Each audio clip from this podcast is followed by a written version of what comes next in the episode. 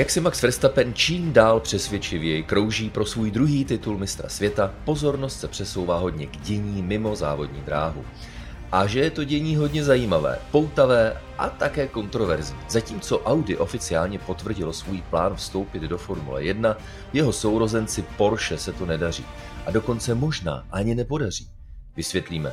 Zatímco celý svět čekal na rozuzlení kauzy Alpin, Oscar Piastri a McLaren, máme řešení a také vysvětlení, kdo a jak to všechno celé zamotal.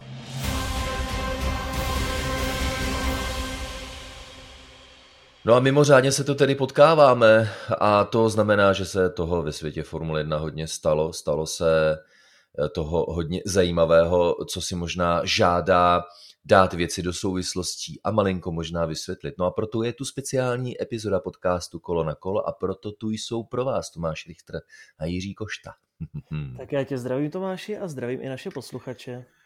Vždycky jsem říkal, že Formule 1 vzrušuje jak na závodní dráze, tak i mimo ní, ale to je to vybalancované tak, že toho vzrušení je malinko více mimo závodní dráhu, že jo?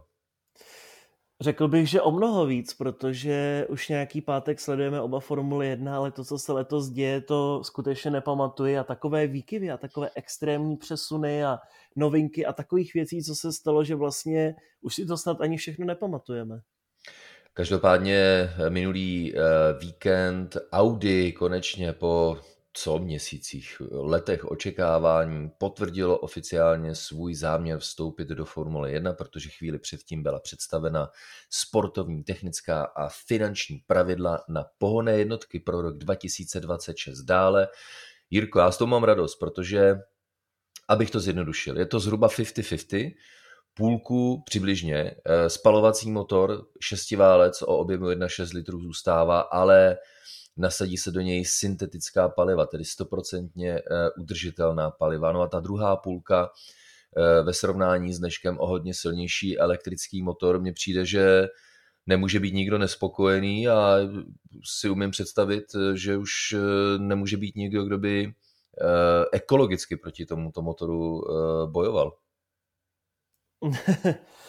Já si myslím, že vždy se nejdou nějací škarohlídi, protože právě Porsche jako takové investovalo neskutečné množství peněz do toho společně s Mobil 1, aby vytvořilo vlastně uh, takovou laboratoř, která bude vyvíjet tato udržitelná paliva. A vlastně pokud sledujete doprovodný šampionát Formule 1 Porsche Super Cup, tak uh, Porscheáci budou také jezdit vlastně všechny na ty udržitelná paliva, takže je to určitě krok správným směrem a v takovém ohledu je nám vlastně jedno, jestli je to V12 nebo V6.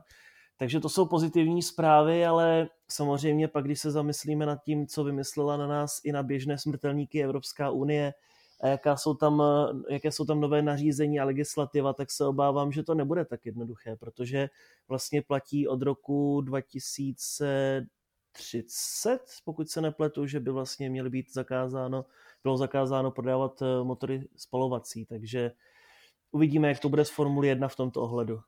No, zajímavé je, že eh, Audi od roku 2026 eh, má v plánu vyvíjet už pouze automobily bez spalovacího motoru, ale jak mě upozornilo české zastoupení Audi, tak oni říkají, no hele, to není až tak jako horké, protože nějaké modely se spalovacími motory budou, máme ještě nějaké v přípravě, takže i dlouho po roce 2030 eh, nějaké eh, vozy se spalovacími motory budou. Samozřejmě tady ta poměrně agresivní legislativa Evropské unie, u které já tady doufám, že eh, přijde časem k rozumu, protože ty technologie jsou na syntetická ekologická paliva.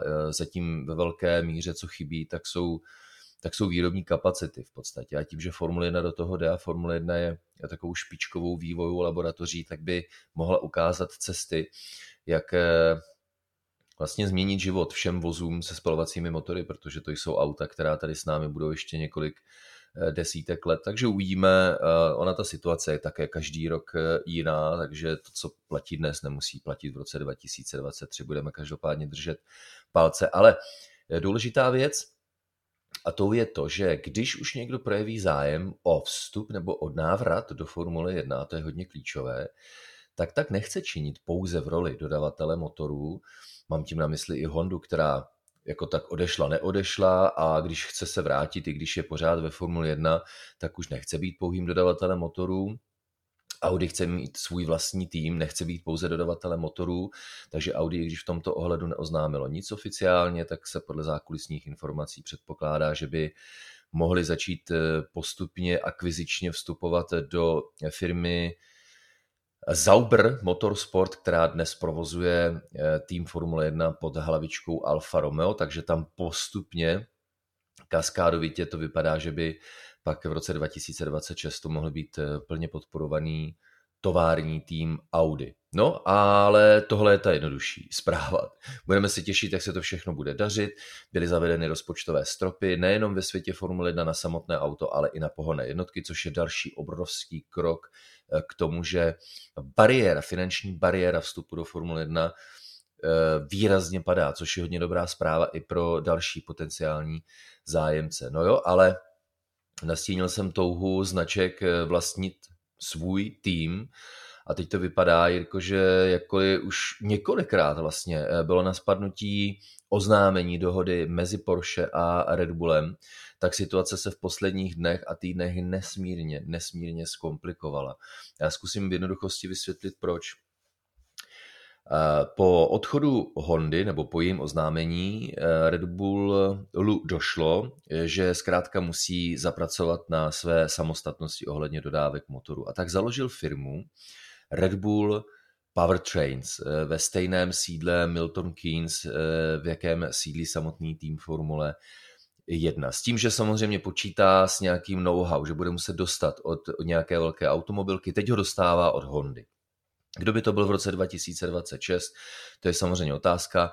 Očekávalo se doteď, že to bude automaticky Porsche. Jenomže najednou Porsche se takhle začalo eh, drbat na hlavě a říká, no ale my nechceme jenom jako dodávat motory, třeba tím, že bychom vlastnili kus té motorářské Red Bullí firmy Red Bull Powertrains. My jsme chtěli být jako v podstatě součástí týmu.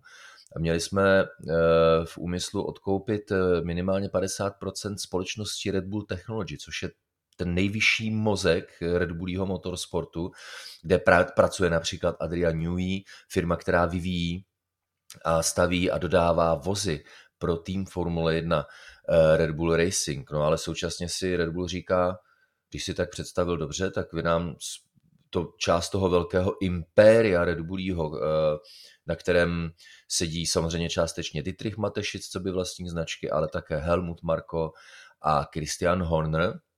Oni si tak představili, že by musela být tedy ustanovena nějaká správní rada a polovinu křesel v té správní radě by obsadilo Porsche a najednou z té nezávislé firmy, z toho nezávislého týmu by se stala společnost, ve které by Christian Horner a Helmut Marko museli jezdit pravidelně reportovat na nějaká zasedání eh, do sídla Porsche. No to se jim najednou znelíbilo, protože mají pocit, že by tím ztratili něco na své nezávislosti. Eh, z nezávislosti, o které Christian Horner říká, že je klíčová, že je součástí DNA značky Porsche, no a značky Red Bullu samozřejmě. A Porsche do toho říká, no ale my nechceme být jenom pouhým dodavatelem motoru, tak to se na to asi tak nějak jako můžeme vyprdnout. Jirko, pokusil jsem se takhle zjednodušeně popsat to dilema, ve kterém se teď vztah Porsche a Red Bullu nachází a i když samozřejmě svět si dokáže najít spoustu zajímavých cest a nevíme, jak to bude příští týden, jak to bude příští měsíc, nebo jak to třeba bude příští rok, ale každopádně to teď vypadá se vztahem Porsche Red Bull bledě. Tím spíš, když včera v dějšti velké ceny Nizozemska, která se tento víkend, jak si povídáme, jede, tak Christian Hon začal být poměrně ostrý k médiím a říká, hele, když to za malinko zase zjednoduším, jo, hele, ať s náma jde spolupracovat jakákoliv automobilka, ale bude akceptovat naše podmínky, vy, žabaři. Takže poměrně ostrá slova a vypadá to na nemalý napenelismus teďka ve vztahu Red Bull Porsche. No, já si myslím, že to bychom klidně se o to mohli bavit celý den, co je pro a proti a jak by to mohlo být a co je tam za problémy, ale přesným důkazem toho je vlastně Honda, která byla velkým partnerem pro Red Bull, ale na druhou stranu skutečně se zaměřili jenom na ten motor, na převodovku a tak dále a jinak zbytek fungoval podle Red Bullu, jak oni si řekli. No a něco takového právě Red Bull asi očekával i z Porsche, jenomže je to velká automobilka, pochopitelně, když už by šlo Porsche do Formule 1, v podstatě jako tovární tým od nějakých 50. let poprvé, tak to chce mít ve velkém stylu, podobně jako Audi. A je jasné, že tam se to přesně mělo otočit, že by to bylo spíše Porsche a Red Bull byl jenom takový brand, ale to se samozřejmě nikomu nelíbí u Red Bullu, což je pochopitelné, protože ten tým vybudovali odnikať, no řekněme z Jaguaru, ale to v podstatě bylo nic, takže Red Bull si to vyšlapal vlastní cestou, až byl nezávislým soukromým týmem, který pouze odkupoval motory. Takže v tomto ohledu pochopitelně pro Red Bull těžká situace a asi něco, s čím úplně nepočítal. A samozřejmě, jak se více připravovala ta smlouva, jak se blíží ten deadline, který bude někdy teďko v říjnu, tak uh, samozřejmě je to těžká situace, protože teď už je to zase souboj těch eh, ek a těch eh, vysoce postavených osob, takže není to vůbec jednoduchá situace a právě z toho důvodu najednou to Audi všechno přeskočilo. A jak se nemluvilo o Audi, tak najednou Audi z ničeho nic vyvalilo v podstatě tovární tým na, na 100%, byť to tedy bude nějaká akvizice se soubrem, ale to je ten důvod, proč my u Porsche pořád váháme, čekáme a jsou ty spekulace také už víceméně přes jeden rok. Zmínil si uh, říjnový deadline, neboli termín říjnový, příští měsíc. K čemu to vlastně ten termín je? Leda by Mezinárodní automobilová federace se rozhodla tenhle termín posunout, tak tenhle termín říjnový je důležitý pro přihlášky potenciálních uchazečů o dodávky nebo o účast eh, ve Formuli 1 jako dodavatel motorů, protože pouze v takovém případě pak tihle, kteří se přihlásí právě do října, tak budou eh, součástí eh, schvalovacích a rozhodovacích procesů. Budou tedy v pozici svým vlastním hlasem ovlivnit eh, budoucí vývoj sportovních, technických i finančních regulí, pokud by tento termín nestihli tak pořád by byla možnost dodávat motory Formule 1, ale už bez vlastnictví tohoto hlasovacího práva. To znamená, pokud by se FIA rozhodla ten termín neposunout a případně Porsche by dále váhalo, tak by přišlo o eh, hlasovací právo a tím pádem by přišlo o určitý politický vliv ve Formule 1. No, umí si představit být ve Formule 1 a nemít politický vliv, tak to je přesně to ego, o kterém ty říkáš, protože mně se na tom líbí, je to fascinující a možná některým se to nelíbí, ale mně se to líbí, protože je to fascinující. Právě Eh, ta jakási politická síla. Vezměte si Tota Wolfa, který šéfuje eh, po léta dominantnímu Mercedesu a on díky tomu získal obrovský vliv na to, jak tlačit po, postupně vývoj té Formule 1 tímhle směrem, tímhle směrem, jak on vlastně ovlivnil rozhodování Mezinárodní automobilové federace po událostech na konci loňského roku. Takže tenhle termín je samozřejmě pro Porsche důležitý. Ale Jirko, eh, i kdyby došlo k úplnému rozpadu jednání mezi Porsche a Red Bullem, Red Bull má právě tu výhodu, že on eh, nikam nespěchá, on si prostě může počkat a rozmyslet si, co dál. Zmínil si Hondu, tak také není nikde psáno, že to nemůže pokračovat s Hondou. Honda hovoří podobně jako Porsche. No, kdybychom se měli vrátit v nové éře motorů v roce 2026 dále, tak by to asi chtělo být nejenom v roli dodavatele motoru, takže tam to dilema potenciálně může být stejné. Jen aby zase výhledově, člověče Jirko, uh, Red Bull nesplakal nad výdělkem, že sice bude mít Red Bull Powertrains, eh, rád by stavil vlastní motory, ale přesto ty motory budou tak komplexní, že bez nějaké tovární podpory se ta Red Bullí firma Red Bull Powertrains neobejde. Zkrátka ten motor musí stavět někdo, kdo je ve světě automotiv e, zkušený ve stavbě motoru, tak aby Red Bull člověče nepřibíral tak dlouho, aby nepřebral. A to je přesně ono. Ono se může stát, že teď jsou na koni, protože samozřejmě ty pohonné jednotky už máme od roku 2014, nebo s Hondou jsou od roku 2019, ale prostě teď je ta situace jiná, nikdo neví, jak to bude do budoucna a vzhledem k tomu, jak se nám to škatulkuje a jak se to všechno vyvíjí, tak já upřímně si myslím, že je strašně důležité mít podporu nějaké tovární značky. Byť tedy Red Bull už je dneska něco více než jenom limonádový tým, jak to kdysi nazval Lewis Hamilton, nebo tým limonád, ale... A, a dneska se za to omlouval, víš, takhle Jo, jo, jsou okolností, proto jsem to zmínil. a, a určitě je to potřeba vždycky prostě, protože třeba takový McLaren na tom strašně prodělává, byť je to vlastně dneska už také automobilka, která vyrábí hodně sportovních a luxusních vozů, tak prostě potřebují tu berličku, potřebují tu podporu někoho, jako byl Mercedes, jako byla Honda předtím, prostě na tom strašně prodělávají a je to znát i u takového Astonu Martin. Takže Red Bull, aby skutečně nebyl překvapený a ne, nespadlo někam do té roviny, kde je právě teď třeba McLaren. Je to uh, jedna z věcí, jeden z příběhů, který se bude vyvíjet a který určitě budeme sledovat, ale on není takhle přímočarý. Uh, Porsche Red Bull, respektive Red Bull, jak to bude mít s motory od roku 2026 dále, protože do roku 2025 to bude spolupráce s Hondou, v podstatě už to bylo potvrzené ale má to také další dimenze, eh, tohle, eh, tyhle rozvahy a to je skutečnost, že konečně jsme se dostali k rozhodnutí, jak je to s Oskarem Piastri. Oscar Piastri, člověče, pilot, který ještě neodjel jedinou velkou cenu a přijde mi, že jeho jméno je nejskloněvanější v posledním měsíci.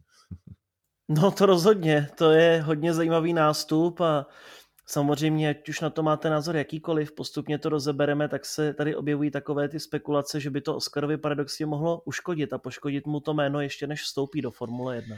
Uvidíme. Oscar Piastri, do kterého v rámci své zdecké akademie investoval Red Bull nemalé prostředky, pardon, uh, Renault a dneska Alpin nemalé prostředky a pro letošní rok je Oscar Piastri náhradním pilotem týmu Alpin. Co se stalo, jsme rozebrali ve velkém v předcházejících epizodách, jenom rychlá rekapitulace. Fernando Alonso odešel pro příští rok závodit do týmu Aston Martin, takže v týmu Alpin se uvolnilo místo, které chtěl obsadit právě Oskarem Piastrym a Oscar Piastri řekl, já pro vás příští rok nebudu závodit. Bác, byla to velká letní kauza, vyšlo najevo, že Oscar Piastri pro příští rok a dále podepsal smlouvu s McLarenem. No a teď takhle navenek pro nás lajky to vypadalo, no tak Oscar Piastri má smlouvu se dvěma týmy najednou, s Alpinem a s McLarenem. No a v takovém eh, případě do hry vstoupí eh, právní panel u Mezinárodní automobilové federace, Contract Recognition Board, který, když je to potřeba, tak rozhodne, kde je pravda. A Jirko, da Contract Recognition Board vydal rozsudek, když to takhle trošku řeknu, který říká, existuje jedna jediná smlouva pro sezony 2023 a 2024, kterou Oscar Piastri má, a ta smlouva je s týmem McLaren. Co na to říkáš? No, před začátkem roku bychom to asi nečekali úplně, jak se to všechno vyvine, asi nás to všechny překvapuje. Když donedávna Daniel Ricardo říkal, že má podepsáno s McLarenem i na příští rok a že ta smlouva se dodrží, ale bohužel, byť jsou ty smlouvy tak složité, komplikované, mají několik stránek, tak prostě ve Formule 1 ta smlouva nic neznamená očividně a přesvědčili jsme se o tom v posledních letech několikrát. Hele, je to uh, zajímavé a eh, sympaticky, teda sympaticky zase z pohledu toho, že si máme o čem povídat. Eh, ne, že by to byla sympatická situace samozřejmě pro tým Alpin, to rozhodně ne. Ale dejme tomu, je to komplexní záležitost. Ale zase, tak jak eh, si dáváme za cíl v tomto povídání podcastu Kolo na kolo, tak vám to zase všechno zjednodušíme, protože jak já, Jirko, s oblibou říkám, a ono to funguje, člověče, jestli vypadá něco hrozně složitě, tak hledej jednoduchá vysvětlení. a ono to tak je. No, eh, v čem byl problém? Eh, já jsem používal slova typu, že má Alpin eh, bordel v kontraktech a včera jsem dokonce, to mě trošku ujelo, jsem ani nechtěl, jo. Ale to bylo spíš takovém jako už, už roz, rozletu povídacím, že eh, Oscar Piastri nakonec se rozhodl, že v tomhle chlívu jako závodit nechce. A i když to jsou slova nepěkná, tak člověči oni poměrně vystihují tu skutečnou podstatu věcí. Vem si, že když Oscar Piastri vyhrál titul Formule 2 v loňském roce, co by junior dneska už Alpinu můžeme říct, no tak jeho management a jeho manažerem je Mark Webber, eh, bývalý pilot Formule 1, také Australan. No tak se samozřejmě chtěl s Alpinem dohodnout, tak pojďte, tak jak dál, hele. Závodní místo Oscar Piastri nemá, dobře, dohodli jsme se na tom, že bude záložním pilotem a vy mu připravíte nějakým způsobem závodní místo. No ale kalendářní rok 2022 se začal, jej Alpin poslal eh, nějaké papíry, nějaké dokumenty, nějaké návrhy pracovního charakteru, hele, tohle by, Alpin, eh, tohle by Oscar Piastri pro Alpin mohl dělat. No a jak eh, rok ubíhal, byl březen, už se chystala nová sezóna a Oscar Piastri neměl žádnou smlouvu, až někde v polovině března. A to je důležité, že každá smlouva, kterou tým s jezdcem podepíše, tak se právě musí založit do registru UFI a právě do té jednotky Contract Recognition Board to, aby když dojde k nějakým sporům v budoucnu, aby se pracovalo s uznanými smlouvami.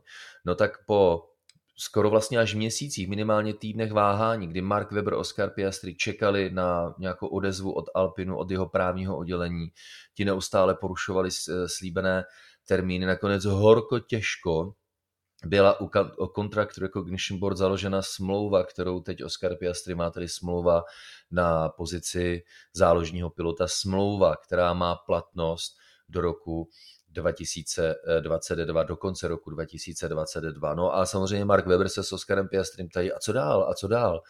A ty diskuze, Jirko, probíhaly, my už dneska víme, že ano, Alpinci s Oskarem Piastrem vyměňovali nějaké dokumenty, ale Jirko, co to bylo za dokumenty a můžeme říct, že to nebyla žádná smlouva. No, tam by se dalo říci, že vlastně pakliže je to to, co si myslím, o čem mluvíš, že vlastně tam žádné ani pořádně nebyly, protože prostě ta smlouva skončila Piastrimu na konci letošního roku a ona tam nebyla ani žádná obce a tak podobně, jako jsme se domnívali. Tam vlastně Alpin se nechal trochu nachytat. No, ale existují, nebo co právníci odhalili a vlastně je to uh, argument, se kterým Alpin šermuje, no ale my jsme vám dali návrh, co vlastně pro nás Oscar Piastri může dělat až do roku 2025. Vždy by mohl závodit u Williamsu v sezónách 2023 a dokonce v roce 2024, to když bychom ho potřebovali po té, co by potenciálně Fernando Alonso odešel. Ale je to takový ten Excel, kdy někdo si sedne, dá návrh nápadů nebo sumář nápadů toho, co by, co by Oscar Piastr mohl dělat, ale nemá to povahu smlouvy. No ale to znamená, že kdyby to šlo tou horší cestou, tak by se Oscar Piastri na závodní místo v továrním týmu dostal člověče až v roce 2025 šampion Formule 3, šampion Formule 2. V roce 2022 by měl podepsat dokumenty, které by ho k tovární závodní sedačce dostali až v roce 2025. To je ten moment, Jirko, kdy se Oscar Piastri s Markem Weberem naprdli, lidově řečeno, a šli si připravovat záložní scénář a tím záložním scénářem byl právě McLaren. Tak on to měl takhle i víceméně George Russell, ten také byl tři sezóny u Williamsu, než se dostal k Mercedesu, takže ne, neřekl bych, že to je nějaké ukřivdění Oscarovi, je to prostě takový postup, kterým musí pilot projít v posledních letech, to tak funguje. Dejme tomu, že třeba i Mick Schumacher do budoucna by mohl třeba jezdit u Ferrari, ale prostě teď je u Haasu a tak podobně, takže nebo konec konců Yuki Tsunoda by také mohl skončit u Red Bullu časem, teoreticky samozřejmě. Ale je samozřejmě nám všem jasné, že je lepší teď podepsat s McLarenem, protože byť je to no, stále takový spíše soukromý zákaznický tým, tak přece jenom ten potenciál je tam hodně vysoký a oni se nebudou ohlížet na soupeře a nebudou čekat na to, jestli k ním přijde Porsche a tak podobně, pravděpodobně. Takže pro Oscara samozřejmě je to výhra, prostředí dobré a ten vztah, který je u Alpinu, byl pochopitelně narušený, protože přece jenom Oscar už je tam dvě sezóny, co by ten náhradní a vývojový jezdec, ale už se nám blíží konec letošní sezóny a žádná smlouva nebyla a nebýt tedy toho rozlousknutí v podobě Fernanda Alonza do Astonu, tak si myslím, že by ani ještě dlouho nebyla. A tam přesně vznikl ten moment, že jak Fernando Alonso, tak Oscar Piastri si mysleli, že ten druhý tam bude potvrzený, takže raději si našli jiné místo a Alpin na tom prodělal kalhoty, protože nemá ani jednoho jezdce k Estebanovi a pochopitelně ještě bude platit 500 tisíc dolarů za ten právní spor.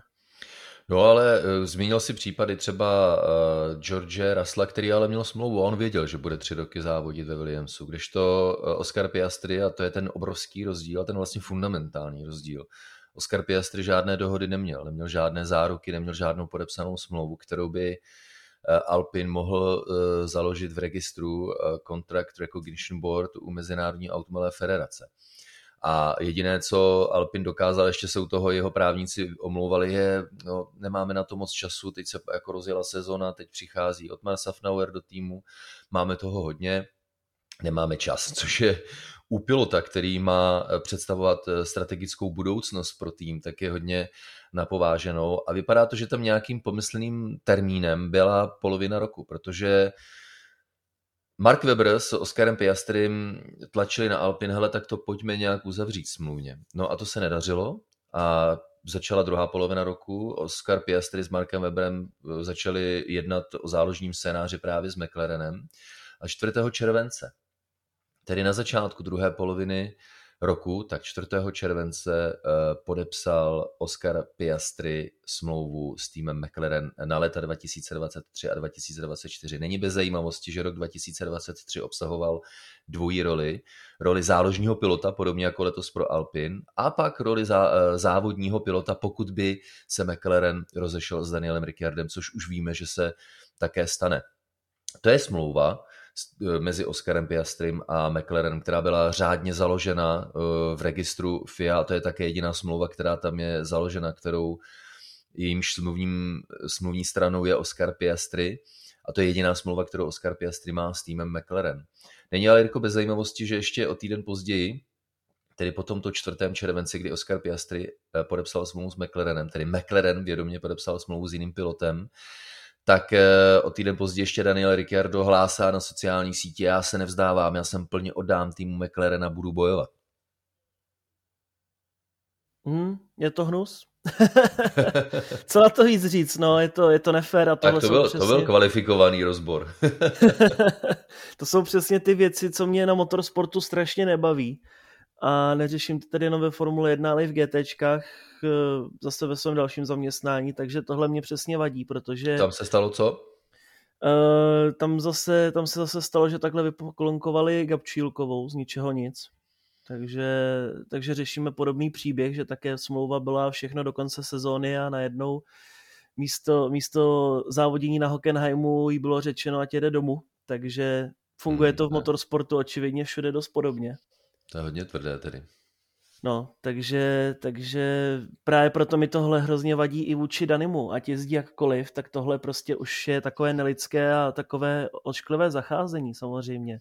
Jako když ještě týden potom se tváří Zach jakože nic, jakože pohodička, ale ono se to McLarenu vrátí, protože ještě budou muset vyřešit Alexe Palua v IndyCar, protože ten má zase platnou smlouvu u, pokud se nemýlím, Chip Ganassi Racing, takže ten zase bude řešit eh, podobný problém, ale McLaren bude asi muset platit a Bůh si bude mít Palua v IndyCar, takže se jim to trochu vrátí.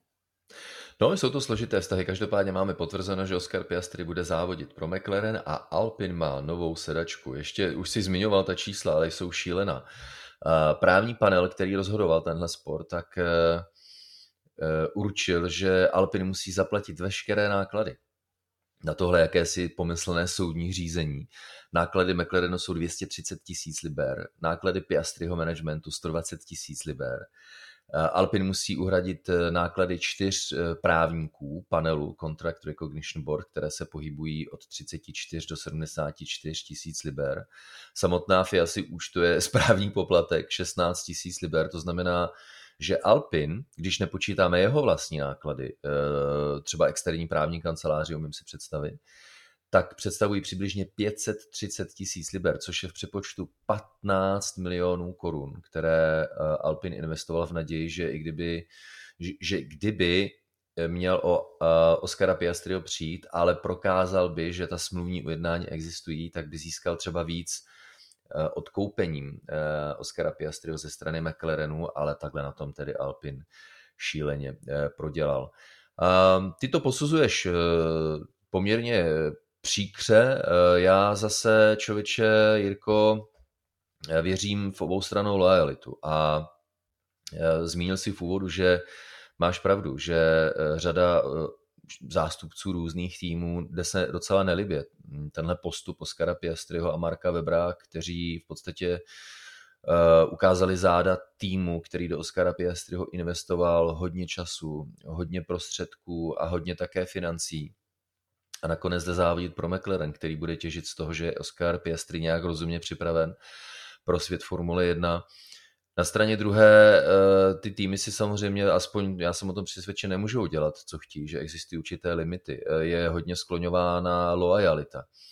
A já jsem přesvědčen o tom už dlouhodobě, dlouhá léta, že lojalita musí fungovat oběma směry a pokud Alpin z těch informací, které jsme právě popsali s Oskarem Piastrym a jeho managementem jednal, jak jednal, tak se Alpin ale v žádném případě nemůže divit, že najednou splakal nad výdělkem. Podobně jednal s Fernandem Alonzem, u něj se to ještě mělo očekávat, protože Fernando Alonso je přesně ten typ osobnosti, která ucítí která když ucítí, že není dostatečně respektována, tak vás prostě zničí a sebe částečně taky, třeba tím, že odejde závodit do týmu Aston Martin.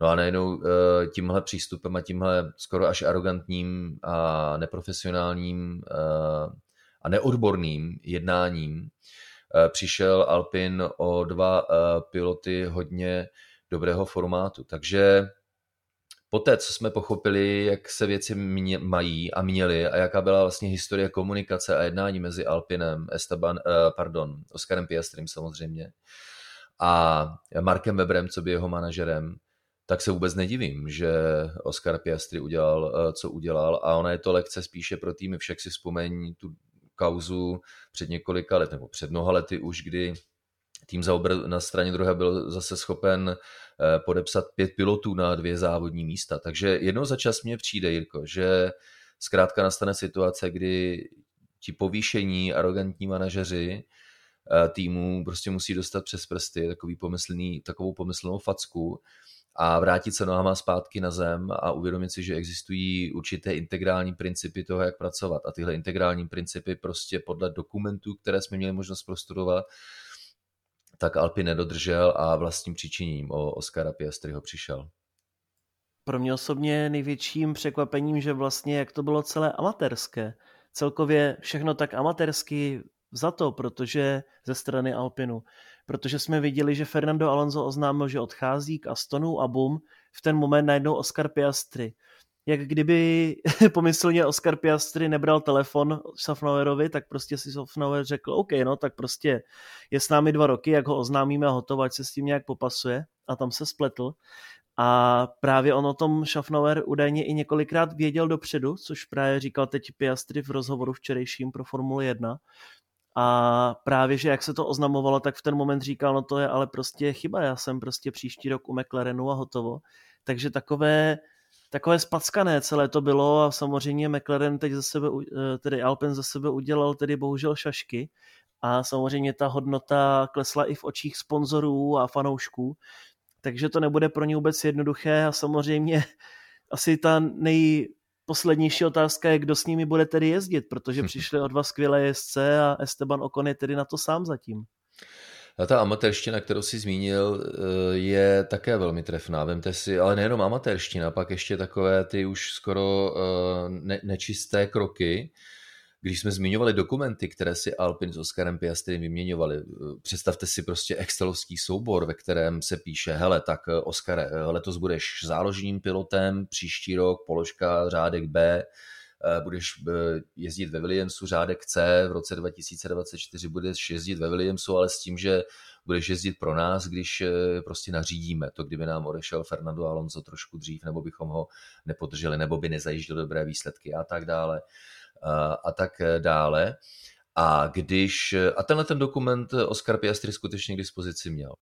No ale když došlo na to právní řízení, řešení sporu mezi Alpinem, Oscarem Piastrem a McLarenem, tak ten stejný dokument, tenhle ten excelovský soubor Alpin vzal a poslal ho právníkům s tím, že pouze doplnil, toto je právně závazný dokument, nebo něco jako smluvně závazný dokument. Znamená, i ty dokumenty se měnily ex post, aby Alpin dal váhu té komunikaci, o které začal říkat, že je vlastně právně a smluvně závazná. Takže tohle si myslím, že nejenom, že zanedbal svou situaci Alpin, ale ještě pak dodatečně udělal, dělal tyhle ty úpravy, což vypadá ještě trapněji než předtím. Takže, jak říkáš, i ostatní eh, týmy, manažeři ostatních týmů to uznávají, no hele, to jako sledujeme to zpovzdálí a je to i lekce pro nás, abychom si dávali větší pozor, ale zatím ostatní týmy fungují celkem solidně v tomhle směru, ale to, co předvedl Alpin, tak z toho prostě nějakým způsobem padá čelis. Přesně jak říkáš, otázkou je, kdo bude závodit po boku Estebana Okona. Svět Formule 1 je drsná záležitost, tam se rychle zapomíná, takže i tak je závodní místo u Alpinu si myslím v současné době to nejžhavější. Soupiska je prakticky plná, Jirko.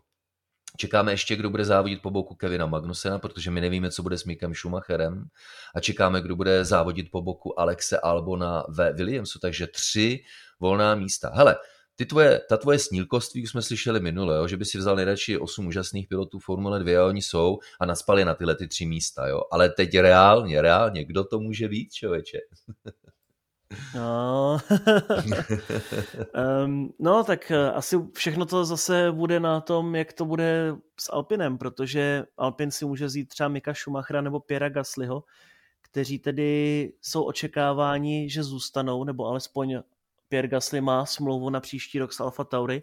Mika Schumachera je to trochu ve hvězdách, protože, jak ty si sám říkal, prostě u Hasu nikdy nevíme, co vymyslí, takže tam se může stát cokoliv a pak přesně podle toho se zase rozhodne o těch dalších pozicích, protože pak, když by šel Pierre Gasly do Alpinu, tak zase u Alfa Tauri musíme najít jezdce, kde se hodně spekuluje Colton Herta, jezdec IndyCar, a nebo třeba Liam Lawson, zase pilot Formule 2 u Karlinu, takže variant je tam několik, ale pakliže chce mít jistou budoucnost Alpin i pan Schumacher, tak by se asi měli spojit dohromady. No, je to eh, také eh, věc nebo situace, eh, kdy možná častěji budeme skloňovat jméno týmu Alfa Tauri.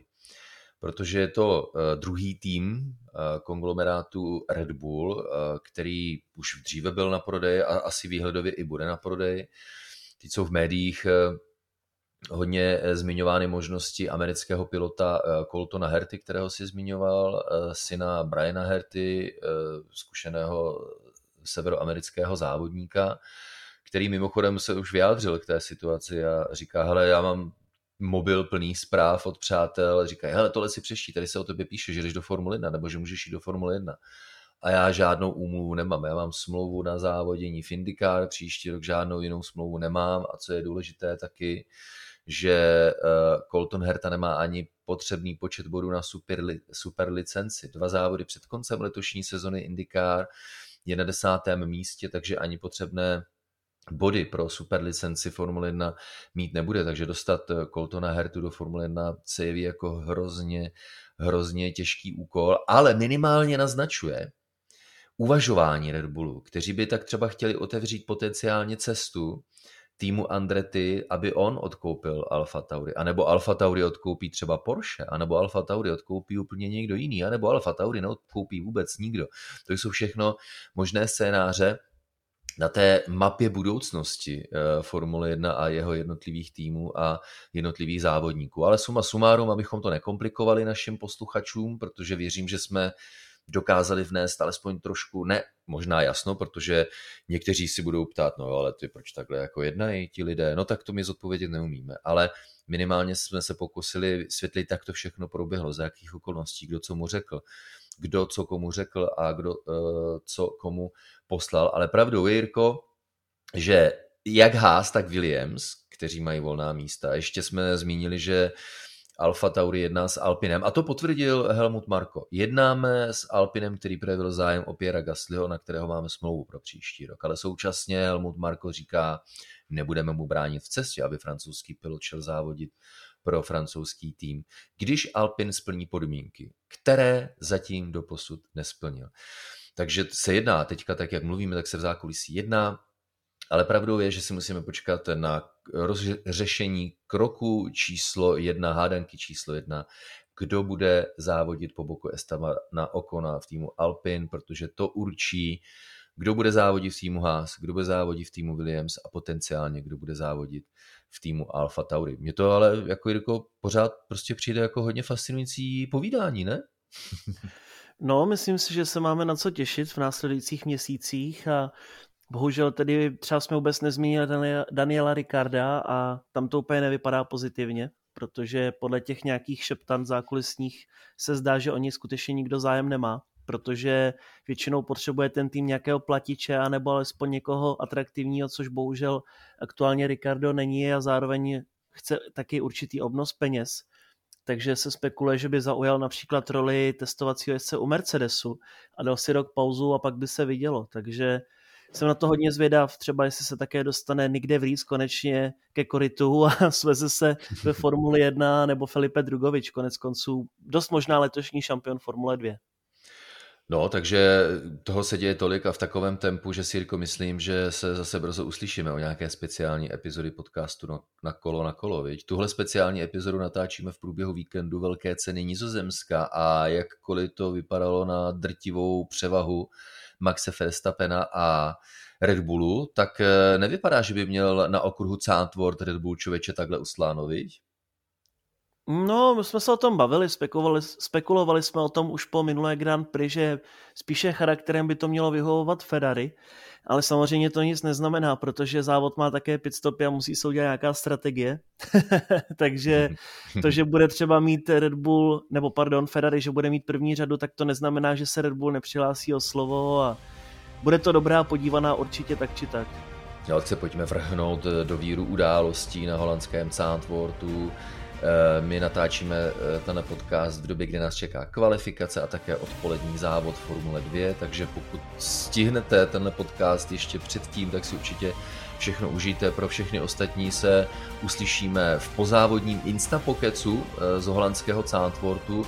No a pro ty, kteří to uslyší ještě později, tak pochopitelně u dalších epizod kolo na kolo. Mějte se moc krásně, fanděte v motorsportu, Formule 1, Formule 2, Formule 3 a užívejte život.